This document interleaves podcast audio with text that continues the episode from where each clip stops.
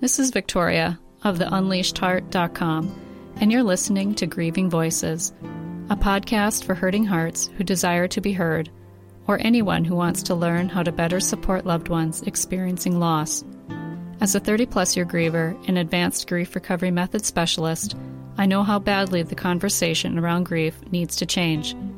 Through this podcast, I aim to educate grievers and non grievers alike spread hope, and inspire compassion toward those hurting. Lastly, by providing my heart with ears and this platform, grievers have the opportunity to share their wisdom and stories of loss and resiliency. How about we talk about grief like we talk about the weather? Let's get started. Thank you for tuning in to Grieving Voices today. My guest is Bob Ginsberg. He started researching the evidence for survival of consciousness soon after his daughter died in 2002. Devastated by the loss, he needed science to tell him if she still existed in some form. In 2004, Bob and his wife Fran founded Forever Family Foundation, a global not for profit that educates the public about evidence that we are more than our physical bodies. Bob hosts the Signs of Life radio show, is past editor of Signs of Life magazine, heads the foundation's medium evaluation certification program, and writes a blog at beyondthefivesenses.com, and is also the author of The Medium Explosion. Bob, Fran, and the foundation are currently featured in the Netflix docuseries Surviving Death. Sadly, Fran passed away to the spirit realm September 22nd, 2020. Thank you so much for being here, Bob. Uh, it's my pleasure to be with you today. You are actually a referral uh, guest for me uh, with our mutual friend, Siri Burnson, oh. who is a medium certified by the Forever Family Foundation. Um, yeah, that's true. She's yeah, and she's also a grief recovery specialist. So that's exciting to yeah. have connected with her. And I absolutely love the Netflix docu-series Surviving Death. And in fact, I've also had Dr. Chris Kerr as a guest on my podcast from that docu-series as well. So yeah. I loved it. So thank you so much for being for your time today and for being my guest and sharing your story. Yeah, well, it's my pleasure. Obviously, I have a, a common bond with you and, and, and most of your listeners. So we're all in the same world and boat together. So before we started recording, you had mentioned that um, where you're at now is far different from where you grew up and what you knew. And so you're living in Florida now in retirement community and you are originally from Brooklyn, New York, which is quite the difference you were kind of sharing with me earlier. Can and there's grief in that too, right? This leaving what you knew. And in fact, you had mentioned that you are living alone for the first time, especially since the passing of your wife. So let's start there. Yeah, well, you know, my story is not unlike a lot of people. I mean, I yeah, I grew up in New York, um, in Brooklyn, New York, and uh, after I got married, I moved out to a suburb, you know, Long Island. But I, I was living a very materialistic, you know, life. I had, you know, three kids and the big house and the big mortgage and the cars and the toys, and you know, I viewed, uh, you know, the, the main goal in life was to, you know, to make money and, and, and got caught up in that trap. And of course, we all know that life uh, can change in an instant. Um, and it did. Um, you know, fast forward, um, you know, I spent many years, um, after my daughter passed in, in uh, some pretty uh, deep throes of grief, um, as, as many can relate to. I, I uh, really didn't find any meaning and purpose, and you know, in life, I just wanted it all to go away. For me, um, I was kind of uh, obsessed, you might call it, with finding out if it was possible that my daughter still survived in some form. Um, you know, logic told me that that was just fantasy and that wasn't, you know, uh, possible. However, what was put before me told another story. I mean, I, you know, without getting too much involved, you know, when the, the, the morning of the accident in which my daughter and son were involved in, uh, my wife Fran woke up at three o'clock in the morning and she sat up in bed and she was white and she was trembling and she was beside herself. And I said, What's the matter? And she said, Something horrible is going to happen today. And I said, well, what does that mean? You know, what can you tell me more? You know, and she said, I, I can only tell you that it's going to be utterly devastating, something, you know, today. And so I did what most parents would do. I, I checked on, you know, my three children throughout the day. My, my, my middle daughter was already at college. She just started her college career. Uh, my son, we had the SUV all packed up the next morning. I was taking him back to, to his college. And my youngest, uh, Bailey, she was working one last day uh, at a part-time job before you know returning to high school the next day and you know at the end of the day everything was fine. I let my guard down. It faded from my awareness. We were all out to dinner.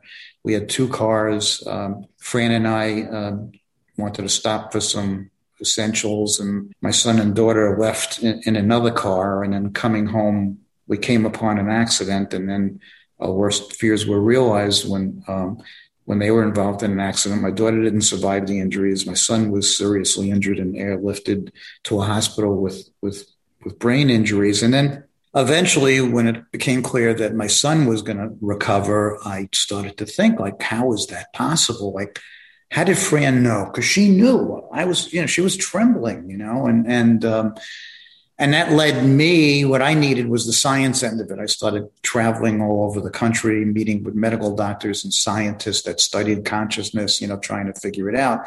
Um, I fought the notion, you know, I was so caught up in my grief that I, I just, I kept having these extraordinary experiences and, and all this knowledge put before me, and I refused to accept it until you know one day I relented under the weight of all the evidence, and, and that enabled me to find some meaning and purpose in my life. And you know, of course, that grew and mushroomed and all that.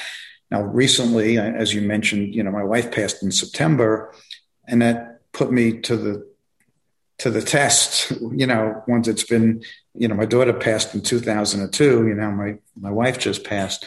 Um, and it sort of have have have to reinforce everything that I that I thought that I knew, and because we're human, and despite what you know, grief takes over and and, and all over again. Uh, as you mentioned, I, I, I you know, in dealing with the grief, it was a little bit unusual uh, because I realized that I've never lived alone in my whole life. You know, I lived with my parents until I went to college. In college, I had roommates all the time. I got married pretty much right after college, you know, um, and then we lived together. lived together with my wife for 46 years, and you know, then now, you know, so I said, "Wow, that's here I am. I'm, you know, living all alone." Something that many, many people do, but it was foreign to me. So I was dealing with a complete overhaul, you know, in, in lifestyle, in addition to, you know, all the feelings and, and all the emotion.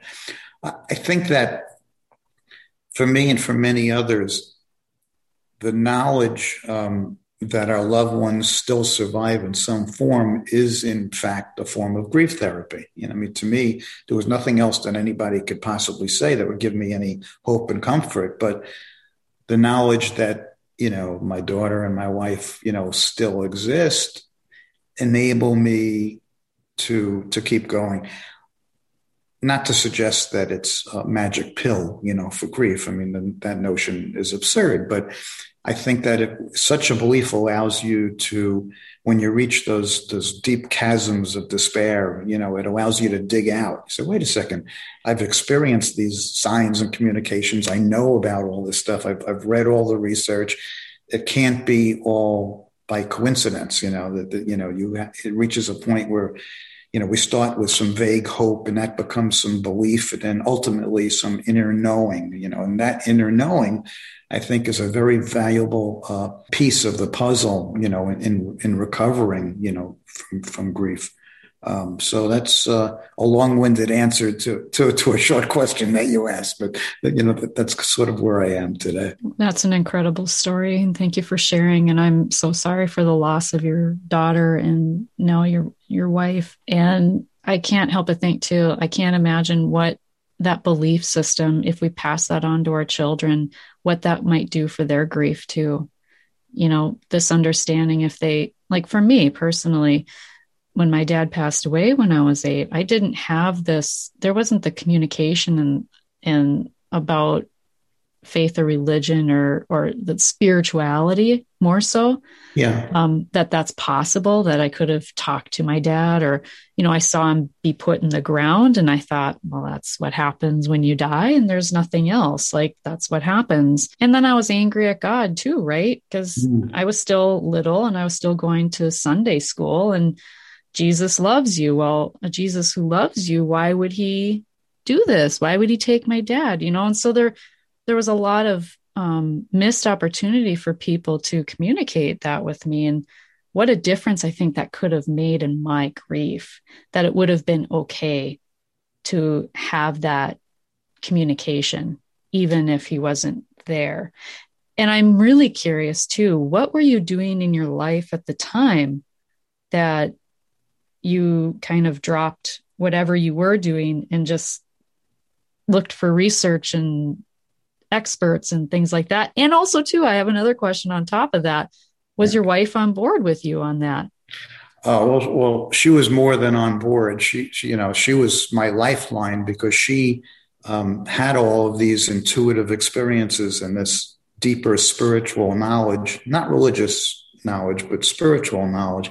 And I was sort of living vicariously through her because one thing that I knew in all of our many, many years together, she never ever lied to me, not once. Um, so I trusted everything implicitly of what she told me. And, and so I was, I was elated when she would have all these experiences. I mean, I craved to have them too, and I wasn't getting them, but she did, and that helped me get through when we formed the foundation, I mean, it's sort of a mixture between science and spirituality. I was the science end, she was the spirituality end. And what we found, as many people have found, even many of today's physicists, is that they're not um, as as different as they might appear. You know, the the physicists are sounding more like spiritualists, you know, today because they're finding out things that the ancients once knew and, and we're rediscovering.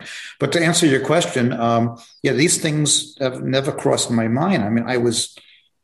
I had I was in the corporate world. I, I was I had an insurance agency for many many years.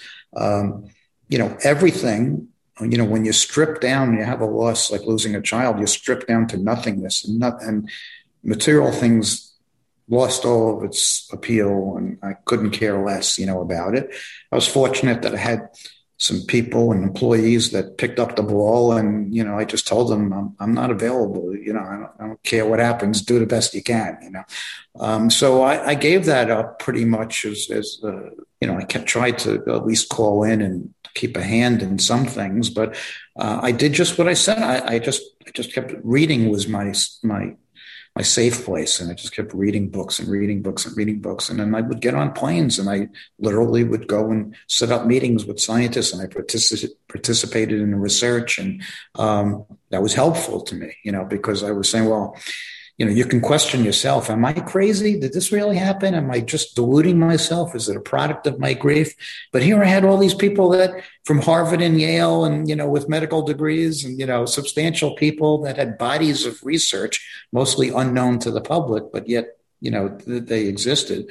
Um, so that, um, that, that helped me a lot. You know, I, when I talk to people now, I'll readily admit that, um, you know, now we have this foundation that you mentioned, and we have, you know, well over 11,000 members, you know, across the, the world. And um, we've been fortunate to help a lot of, uh, of the bereaved.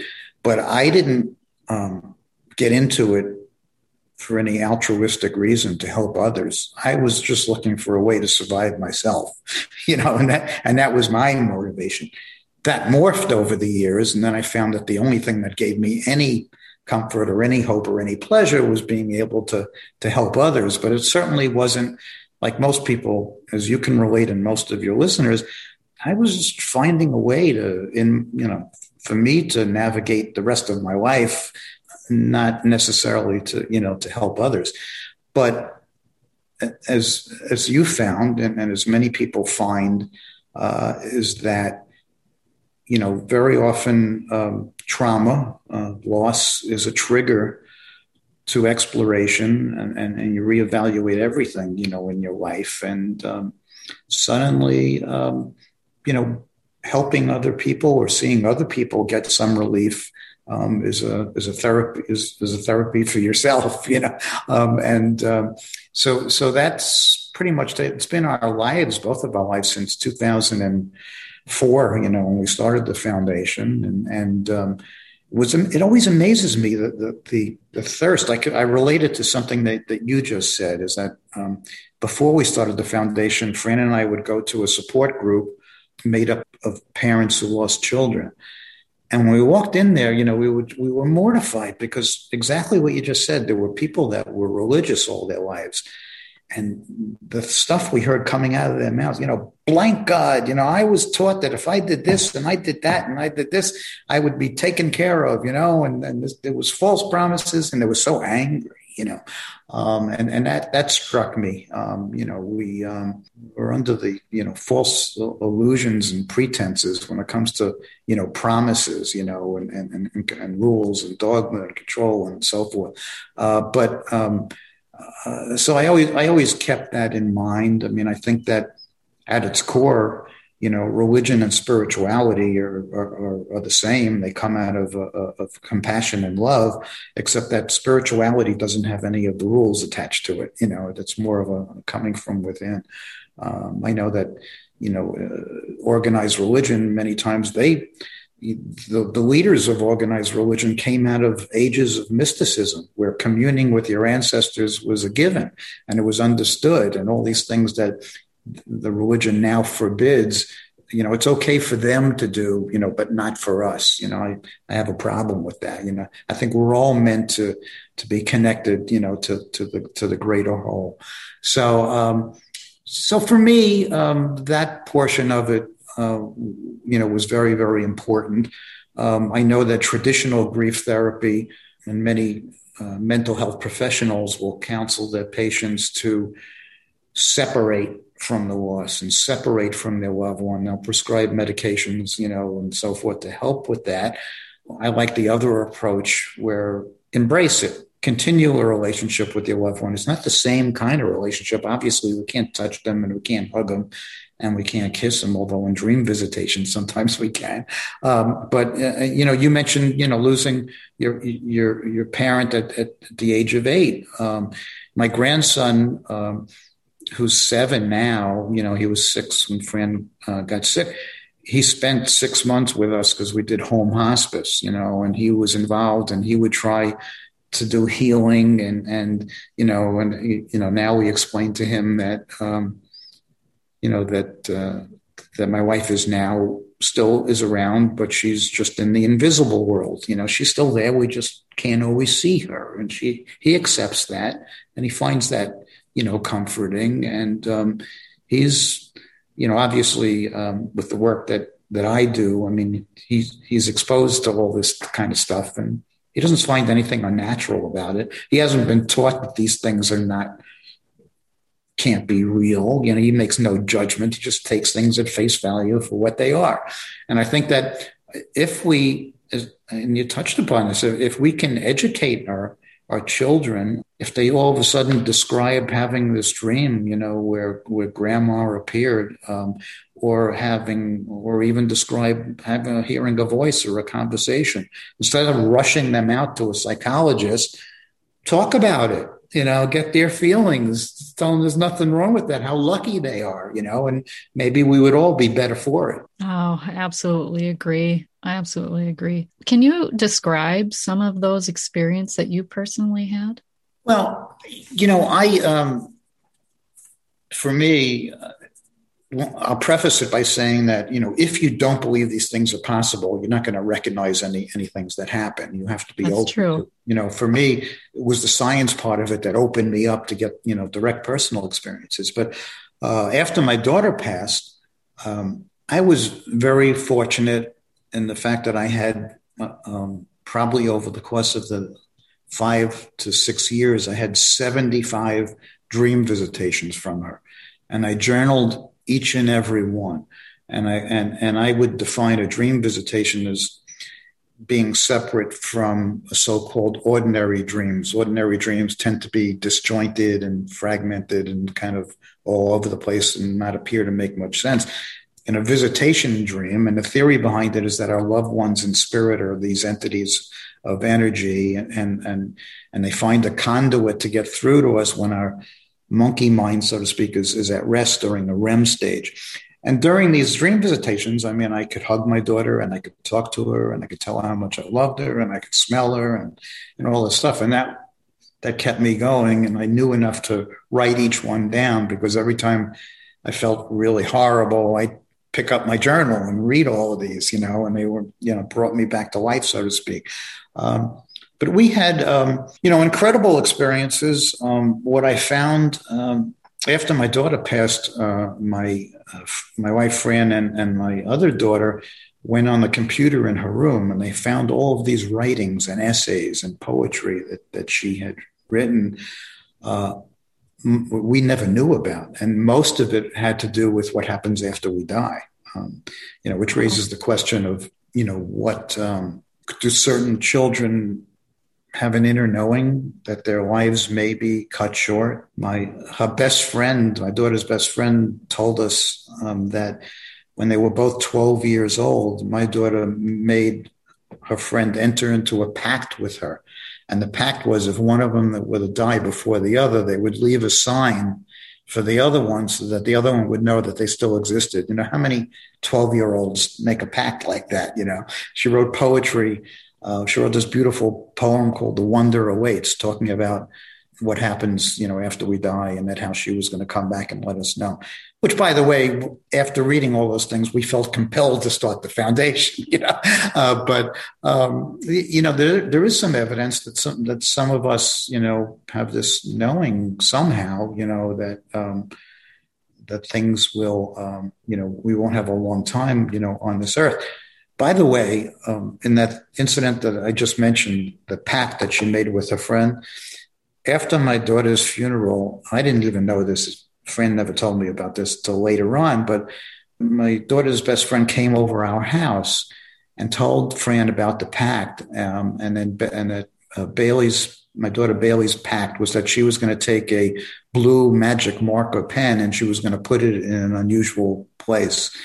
And um, when my daughter's uh, best friend returned to her home, she walked into her room and then neatly placed on her computer keyboard was a was a blue magic marker. Um, and she said that she didn't own one. And she certainly had not been using one like for years. And, and so she had no idea how it was there. Uh, and then she went around to every, all the other members of the household and asked if anybody had been in the room, and everybody said no. Of course, did I dismiss this? Yes. You know, I mean, Fran didn't, but I did. I just, okay, that's, that's an amazing coincidence, but a coincidence. Uh, but these things just started happening and happening and happening and happening. Um, uh, you know, I, I, don't know. I don't really have, I don't imagine we have time for me to get into some, but some of them, I would write down every experience. And I even sought out the help of a statistician. That shows you how sick left minded I was to calculate the odds of each one of these things occurring. And when I reached 20 um, experiences that had odds against chance of a million to one each, then I relented because I had the evidence. you know, oh, this wow. has to be true. You can't have you know, 20 million to one shots. You know, you can no longer explain them away. Um, and so uh, we've had uh, experiences like that. Um, right now, um, there's such a thing called um, electronic voice phenomena, something that you know um, 99% of people have never heard of. But what happens is that people this has been going on for decades, but you know, people take recording devices. Back in the day, they were these reel-to-reel things, and now they're digital recorders or their phones. And they set an intention to talk to their loved one, and they turn on the recorder, 20 seconds, um, and then they turn off the recorder and then they play it back. Sometimes, not often, uh, sometimes people experiment with it for months or even years before they start getting voices, but sometimes you get the the imprint of voices onto the recorder. Um, we have a friend of ours, um, who's a close friend of Fran's, and she's been experimenting with electronic voice phenomena for many, many years. So after Fran passed, she would set up seven, she'd write down seven or eight questions that she wanted to ask Fran in, in spirit um, to answer. And then Janet would send me the recordings back when there was something appeared. And one of them, she said, Fran, what is the name of the organization that you founded? And then on the tape, you hear Forever Family Foundation. Um, so uh, these things are really interesting because there's tangible evidence. There's a recording, you know, and if you could rule out fraud or other external, you know, factors, um, it's pretty compelling. You know, we don't know how it's possible, but yet find a way to to to make this imprint. So there there are things, you know, people uh, uh, learn about uh, end of life experiences, you know, and having deathbed visions.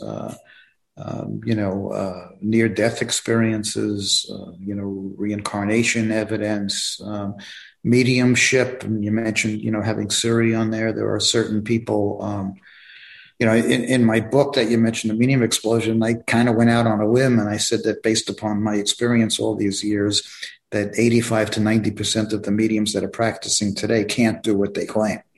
Um, you know, which ruffled a few feathers, but mm. I, you know, my data and my observations of it. It's true. Not all of them are fraudulent. Some of them are, but um, many are just have some degree of, of intuitive ability, which we all do to various degrees. And, and, and, you know, they, somebody tells them, oh, you should go out and be a medium. Next thing you know, they're charging a lot of money and they're sitting with very fragile people um, that are in, in, in horrible grief. And, and that bothers me.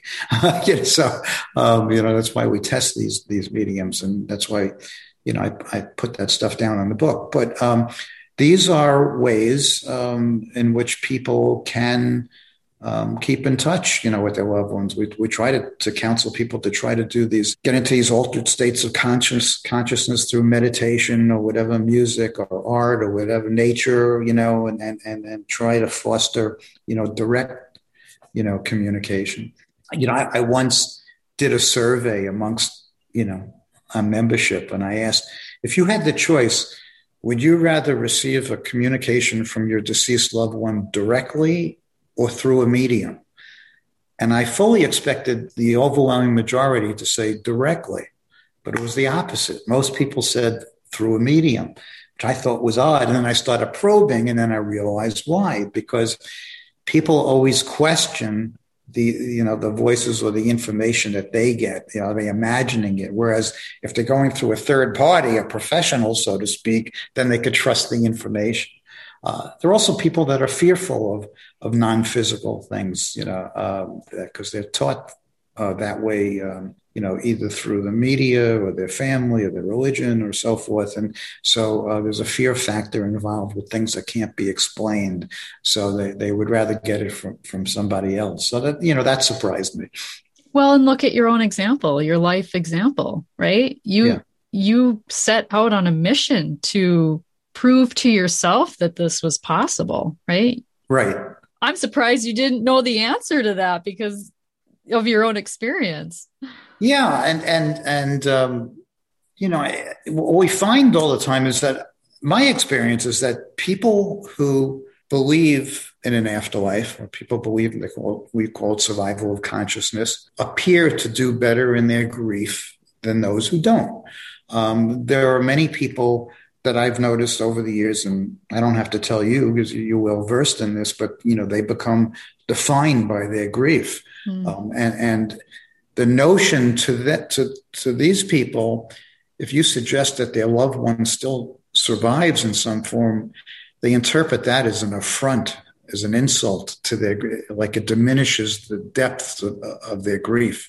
Um, and I understand it. And uh, there are people that, and we don't try to convince anybody. We just tell people what we know and what we've learned, and people make their their own choices. You know, we we um, hold these grief retreats, and um, you know, one of which was was featured in that, that Netflix documentary that, that you mentioned, and we just we just finished up one um, two weeks ago, you know, in July uh, in Connecticut, and we see it time and time again. There are there, there, there are people that leave on Sunday night in um, with much more clarity and hope and comfort than when they arrived. You know, there are people that arrive in such throes of, of, grief that they can't even smile. Uh, they can't laugh. They can't do anything. And there's a lightness, you know, to it at the end. And we attribute that to, you know, to the the the knowledge that that they gained. And the question is, though, does it does it last? You know, and so we try to keep in touch and follow up and see because now you you're on this high. It's like going for a medium reading. You're on this immediate high. You know, you're it's wonderful. And then you go back in the real world, so to speak, and talk to your friends and your colleagues and your family, and they kind of poo poo it, you know, mm-hmm. stuff. Yeah. You know, I hate when they say, but but if it makes you feel better, um, you know. So um, I, I, think that um, there's a there's a real some of the there's there's been some clinical research, you know, that shows that uh, belief in, in, survival consciousness um, has a positive effect on one's grief. Grief. It's backed up, you know, by science, and you know, we we uh, really, you know, believe that, and that's what why we continue in that work. I would love to include in the show notes a resource that you have that people can go to and read for themselves if you're willing to share after after we record. Yeah. Also, I mentioned on our website, you know, foreverfamilyfoundation.org, we listed um, by category all the better books on the subject that we oh, recommend okay. people, you know, grief and loss and, um, you know, science and mediumship and so forth. So there's a complete resource on there that people can refer to.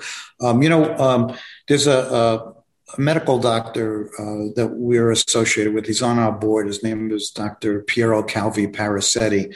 Um, and uh, it's interesting. He's a um, an Italian born and he's lived in Scotland for the past 20 years. So he's a purebred Italian that speaks with a, a Scottish accent. I, I'm always fascinated to talk to him. But he he wrote this book, um, which is based on cognitive behavior therapy called, you know, Love Knows No Grief.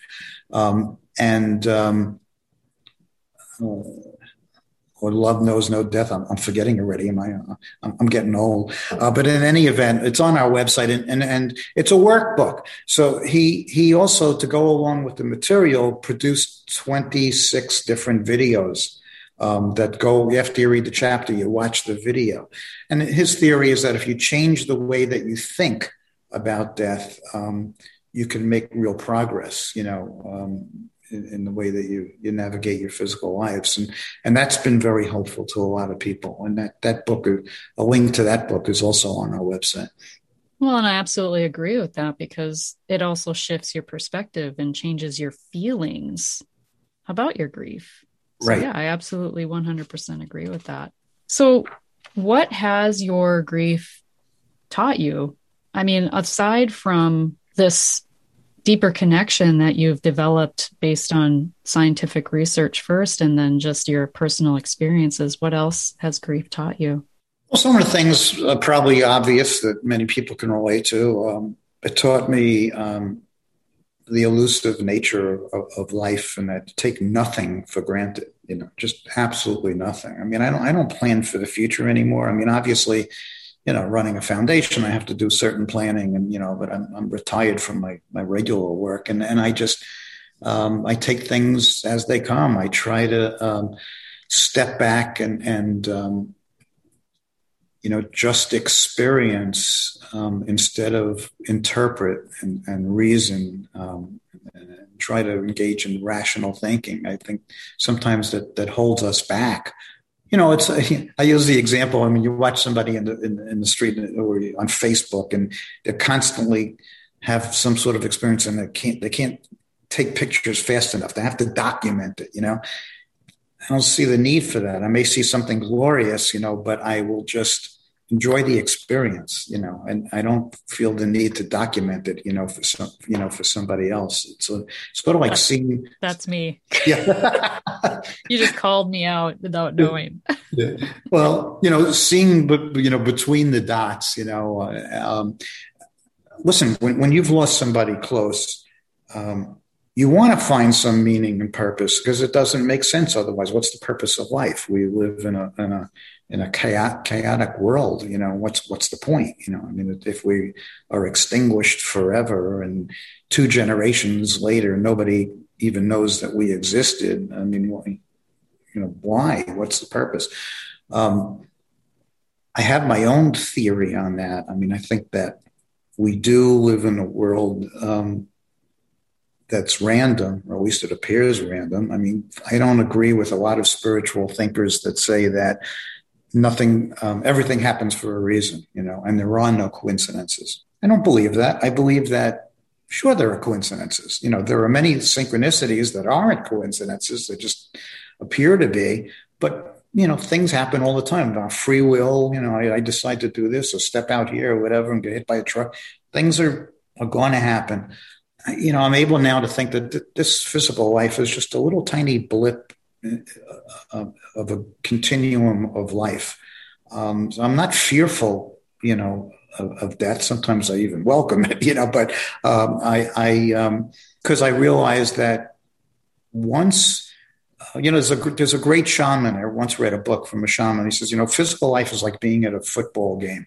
If you're sitting, you know, there's seventy thousand people in the stadium, and if you if you're sitting at ground level in the first row, you could hear all the the grunts and and and, uh, and the sounds and and see all the chaos and and, and the violence and, and, so forth and the disorganization. You know but when you move up to the very very top row all the way at the top of the stadium you see all the patterns and all the organization you know and there's the meaning behind all you know all the different plays. And i thought that always stuck with me because you know I, I think that after we transition and lose our physical bodies and with this entity of pure you know consciousness we see all the all of the of the the patterns that appeared to us as, as, as being random you know and then they make sense. But we can't make sense of it while we're here you know and then after somebody dies we have no choice but to, what are our choices? We have to continue on figure out a new way to invent ourselves uh, figure out a new way to navigate this new life that was thrust upon us, that a life that we never wanted or, or imagined, um, um, and uh, and go on from there. I mean, that that's you know, that, that, there's no choice. So, I mean, I try to now look at things and, and find some some reasons and i try to experience more i try to do things i don't do things that I, that i don't feel like doing i only do things that i that i enjoy uh, um, I, I I took up golf uh, again, you know, for the, I hadn't played in 20 years. I go out and play golf. To me, that's meditation. I'm, I'm the only guy in the club that plays alone. It's the way I want it. I, I you know, I, I just, you know, I can talk to myself. I can talk to my loved ones while I'm playing. I enjoy all the, the nature. And, um, to me, that's my meditation. We all need to find some sort of a, of an outlet to, to clear our heads, you know, and, and to get closer to what we're, we're, we're meant to, to, be. And m- maybe our purpose in life, people are always asking the deep questions, what's the purpose of life? Maybe the purpose of life is just to recognize that there's more beyond, you know, mm-hmm. that, um, this is this is one step life can be very cruel it could be there's a lot of suffering that goes on there's nobody that's making us suffer it just shit happens you know? Um, and and that um, we'll move to the to the next phase eventually and and uh, and we'll go from there and and and and move closer to so-called enlightenment. I don't particularly like that term but gain more clarity in our lives and have more experiences. I like that analogy with the football stadium because I think in grief itself, if we can be more of an observer and just kind of look at our lives and our patterns of how our grief has shown up throughout the different phases of our lives, because it's not always just in all these interviews and conversations I've had with grievers, it's never just one loss. Even if it's not the death of a loved one, there's been things that have happened or occurred in people's lives that they don't think is grief necessarily at the time. But in hindsight, if you can be the observer, you'll see the patterns kind of repeating and in how you responded to the grief and how you're continuing to respond to it. So I love that analogy. So, in talking about the loss of your wife now because you said you're living alone for the very first time and and I'm also curious how well let's go back to your daughter passing because I'm curious with the surviving children, was that what you were going through and experiencing and trying to, you know, with the research and all of that, were the children involved in that process too? And and how do you think that has served them in their grief? Yeah, I, I uh, my my daughter, uh, you know, my middle daughter, she um, was totally on board with all this stuff, and you know, and, and she was very helpful to both uh, Phran and myself, and and still remains, you know, so. So she's, you know, very much into um, the work that we do. Um, my son was. It's hard to gauge, you know. He has no memory of the accident. He was driving the car, you know, and and, and um, I think it's sort of a blessing that he doesn't remember anything. Uh, but uh, he is also supportive. You know, he's he wants to believe he's on board. He never um, says anything negative about you know any of the work that we do. You know, he can he'll help in any way. So I think it's helpful to them as it is to, you know to to most people to you know th- this work and you know and and I you know I share with them things that happen you know and they share with me. Interesting enough, my my my son tells me I mean, he's 38 now, but he tells me that he never had a dream.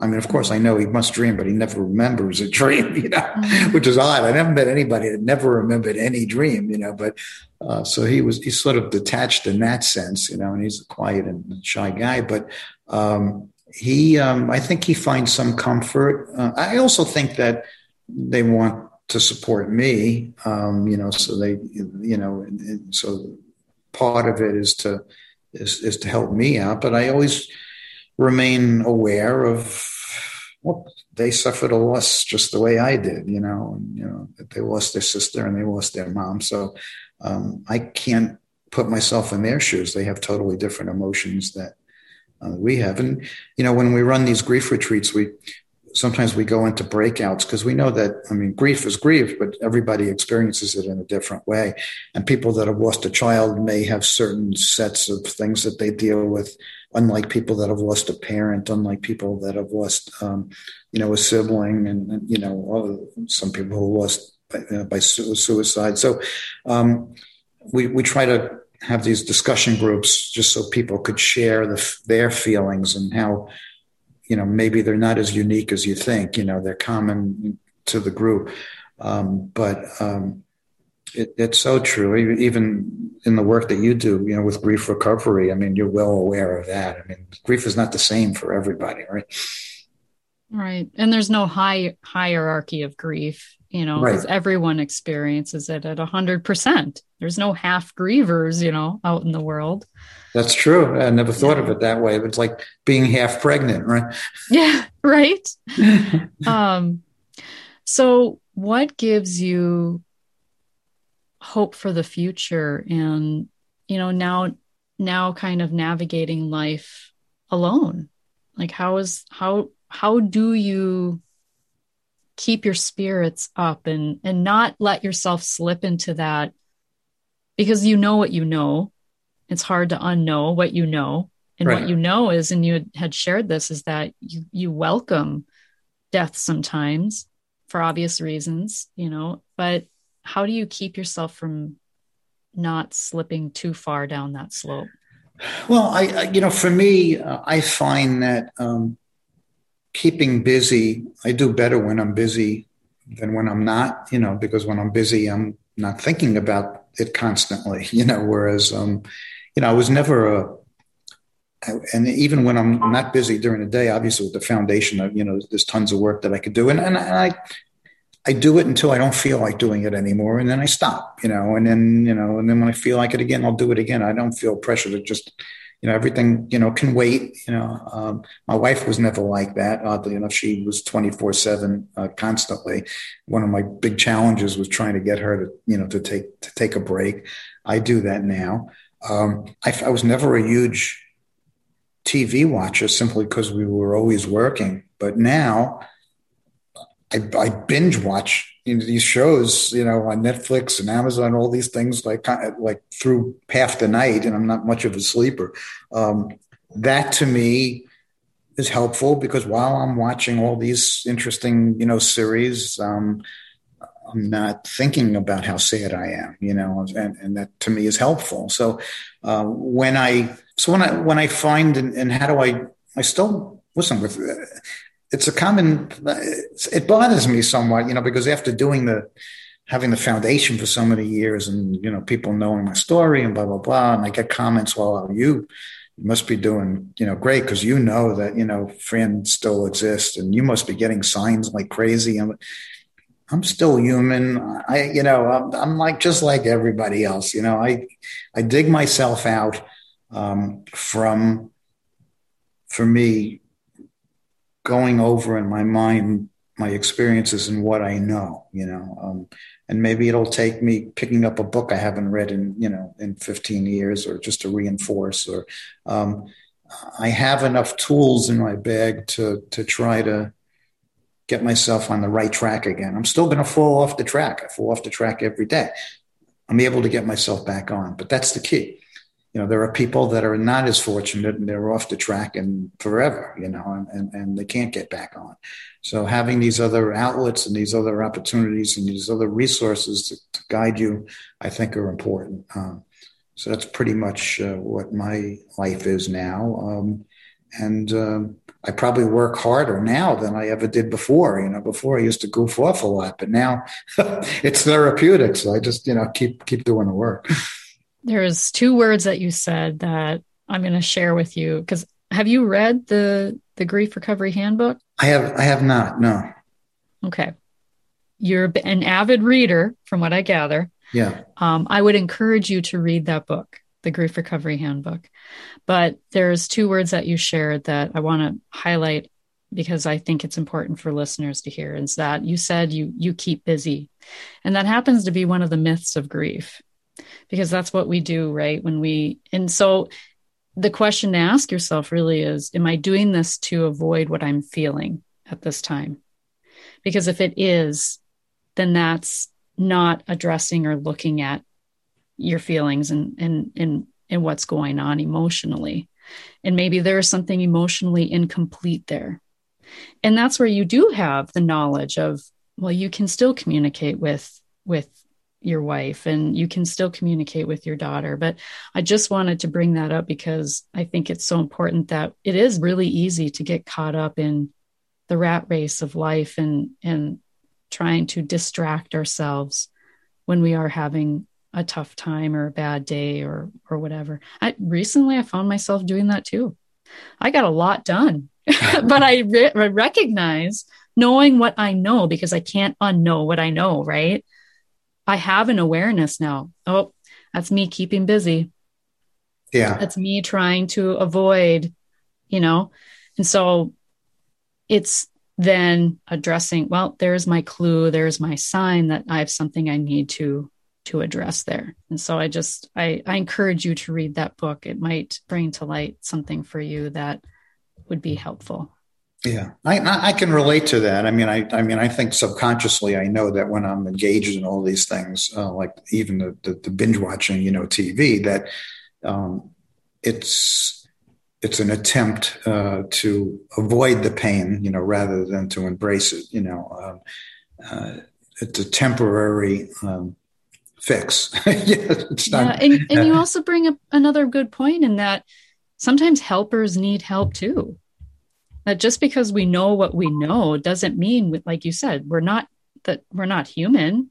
We're still human and still have those same challenges that other people have. True. Yeah. So, what gives you the most hope for the future? And what gives you joy today? Well, you know, we um, we end every radio show with the same slogan, you know, and that is, you know, you, your loved ones are only a heartbeat away, and science is going to prove it. I'm kind of rethinking that whole thing because I'm the more and more that I learn, I'm, I'm starting to realize that we're not going to change worldview about death. I don't think by the science, although it's possible, but it's by people sharing um, their experiences and and I think we live in a society now where people have these profound kind of experiences and after death communications, and they're very reluctant, reluctant to share them with their friends or their family or their colleagues, colleagues for fear of being judged or ridiculed and you know labeled.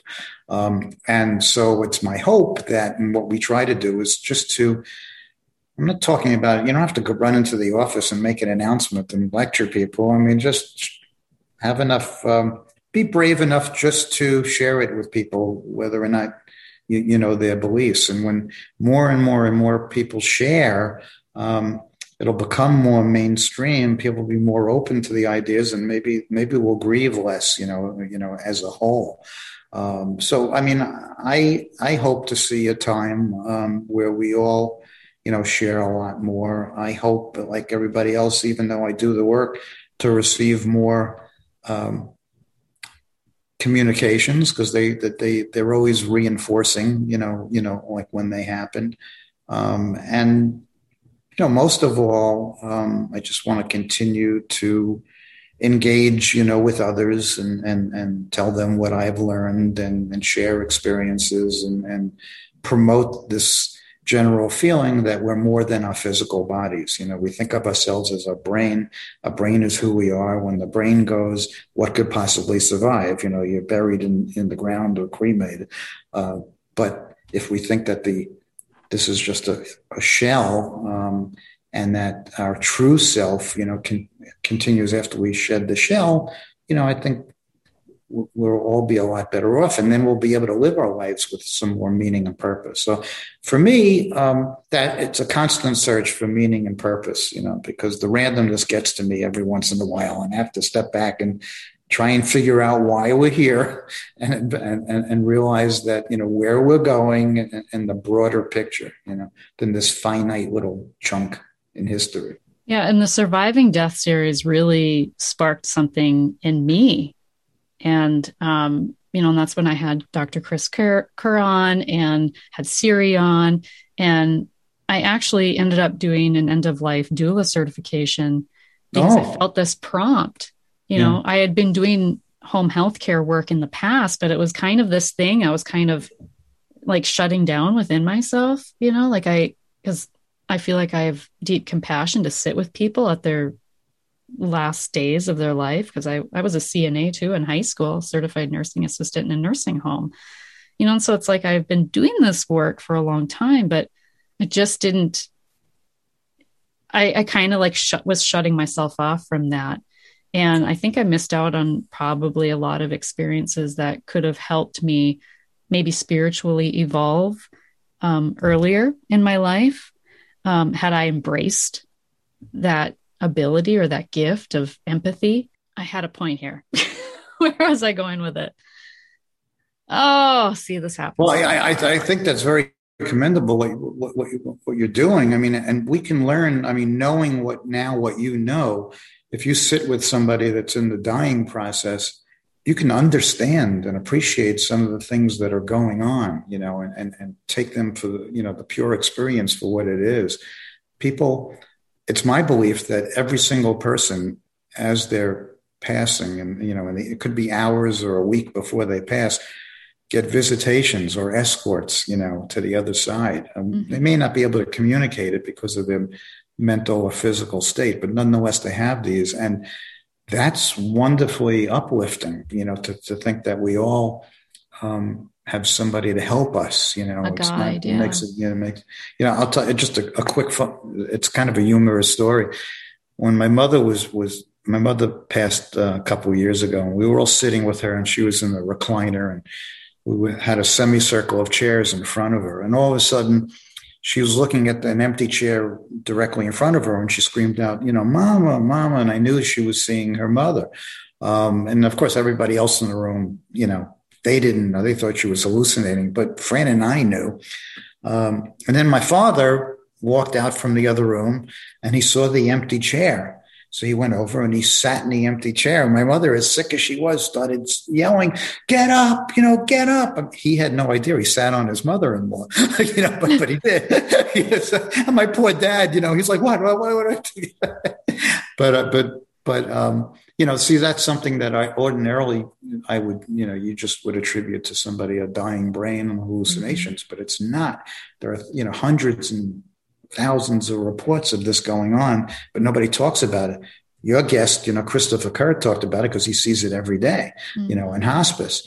Um, and that's even how, as he probably told you, that's how the medical personnel knows when somebody's about to cross over. Um, so uh, I think it would be comforting if people knew about, you know, the, these things, and most people don't. Or just be open to the possibility, right? Because yeah. there's hope in that There's Yes. hope in that. I was thinking back as you said your slogan for your radio show, and I was thinking back to an interview. Um, actually, it just went live not that long ago, and her experience was, you know, she had um, her boyfriend at the time had been in a terrible car accident, and or, pardon me, it was her husband when her husband passed away. You know, she said, and she had young children at the time, and she said, you know, I hear your heartbeat, but you're already gone. You know, he was considered brain dead. And I think back to that conversation and I'm thinking, gosh, I, and I don't know what her belief system is, but just in that instance alone, to feel like they're gone, but they're not really, you know, if you can believe that you can still have this continuation of a relationship and in grief recovery, that's what we say. It's, it's a continuation of the relationship. It continues on whether you like it or not. It's because you, you, you're emotionally invested in that person that you know whether it was a less than loving relationship or it was really loving um, Right. that that there is a continuation of that relationship because people have an impact that they sometimes don't even realize until just the impact of your daughter right? The the ripples of her sharing with their best friend and the poetry now. And that was your prompt to start the foundation like the impact of her life you know? And i guess we she doesn't get to see it the way you do but but she probably does right? In the spirit realm and you know? Yeah, you know, I I used to bristle when people said, "Well, you know that, you know, her her her death had had meaning because look look what it spawned, you know, because now you you know you built this whole thing." I used to, you know, not really buy into that, but as uh, the years went by, I, maybe that was part of the of the plan. You know, who am I to say that it wasn't? I mean, I'm I'm I'm a totally different person than I was 20 years ago. You know, so well and grief changes us absolutely right, but it's the impact of her life right. you know is there anything else you would like to share No, I just, um, you know, I appreciate uh, the work that you do, and you know, in grief recovery. Um, I think that we all need, uh, we all need a way. You know, we need a way to, to to dig out, you know, from where we are. You know, and there's there's a lot of help, and there are a lot of resources, and uh, I appreciate everybody in the field that approach it from all different perspectives. Some perspectives I don't, I agree with, and some I don't, but nonetheless different things are helpful to different people. So Phran was very much your co-creator of the foundation. What do you think if she were on here with you? What do you think she would want to share with grievers? I think that um, it would be nothing um, extraordinary. She just, you know, would encourage people to to be open. You know, there's nothing wrong with being an open-minded skeptic. You know, it, it, it's a problem when you're a closed-minded skeptic and you just dismiss everything. You know, I mean, there was a scientist that once said, "I wouldn't believe in this stuff even if it was true." You know, so I mean, you know, it's a form of scientism. You know, and just experience, um, don't judge, and remain open. And and uh, you know, that's that, that's all you could do. Um, I, I think that before you dismiss um, these stories that you hear and, and these books that you read, do your own personal research and do your own investigations and talk to as many people as you can.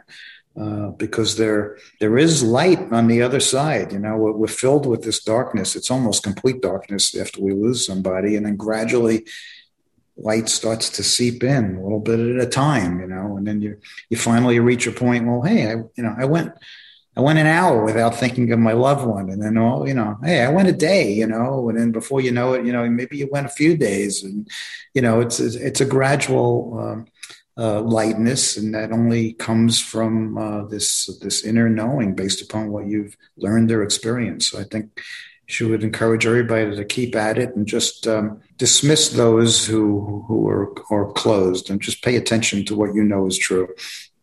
When, as you described, what how she would probably express herself and what she'd want to say, I thought of this analogy. I heard it recently too, and I can't remember where, but you know, when we go walk into a dark room we don't look for the for the we look for the light switch right to turn on the light to bring Yeah. in light to fill the room with light we are never looking for a dark switch Right. you know so even on your darkest of days it's looking for the light switch. And I feel like that's kind of yeah. body is what you I'm on board with that. yeah. Would you like to share anything else about Phran?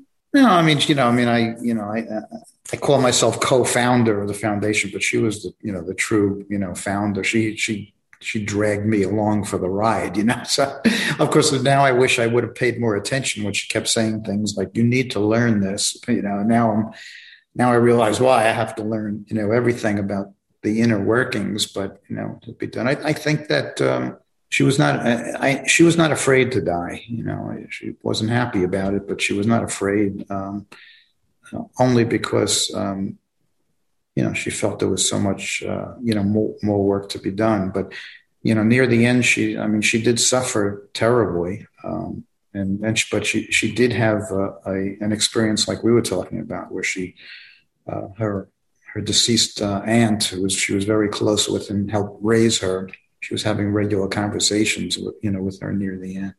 Um, so I, I, think that uh, she believed. I know she believed that she was destined for this work. I mean this this foundation and the work became her life, and there was nothing that was going to stand in her way. She, you know, she was driven to get the message out. She was driven to further the research. She, you know, was driven to to help the bereaved, and uh, so she left a mark. You know, I said when the hospice nurse came near the end, and one day the, the nurse said, uh, "You have any questions?" And I said, uh, "Yeah, you know, trying to be joking a little bit." And I said, "Yeah, what's the meaning of life?" You know, of course, that threw her. You know, and she just looked and she said, "Well, you know, she didn't know if I was serious or not." She said, that, "That's a very difficult question." And Phran, you know, as sick as she was, she just said, "It's not difficult at all." you know, the meaning of life is to leave this world a better place. And that was it. And that's the way she lived her life. I just, yeah, I'm getting emotional and I'm not sure why. that just really touched me. So it touched me too. for sharing that. Whew. Didn't expect that. um, yeah, that's a beautiful message to end on today. So it's been a pleasure. Yeah, thank you so much. It's been my honor um, to have you as a guest and for you to share your story and about the foundation and um, the work that you've done and created for to help the bereaved. Um, where can people find you? Well, the um, the foundation website is three words: forever uh, uh, family foundation.org. Um, just the way it sounds. Um, I write a personal blog at beyondthefivesenses.com. Just put my thoughts down. And, uh, and the book is called The Medium Explosion. Uh, anybody interested in that? And uh, it's pretty much it. Anybody wants to email, I'm always open. My email is robert at foreverfamilyfoundation.org. And are you on social media? Yeah, I mean, I check Facebook. I don't do a lot with it, but I'm on, you know, Facebook and LinkedIn and those kind of things. But I'm a little bit of a dinosaur, so I don't always keep up with it. okay. Well, I will link to your website and, and all of those resources in the show. Yeah, and if people want to become a member, it's free. We don't charge for it. So it's. Oh, amazing. Do you have a Facebook group then for your foundation? There is. I don't, you know, we have a person that handles that for us, but they can find it for Family Foundation uh, page. Yeah. Okay. All right. Well, thank you so much again. Oh, you're welcome. And Remember, when you unleash your heart, you unleash your life. Much love. From my heart to yours, thank you for listening. If you like this episode, please share it because sharing is caring. And until next time, give and share compassion by being a heart with ears. And if you're hurting, know that what you're feeling is normal and natural. Much love, my friend.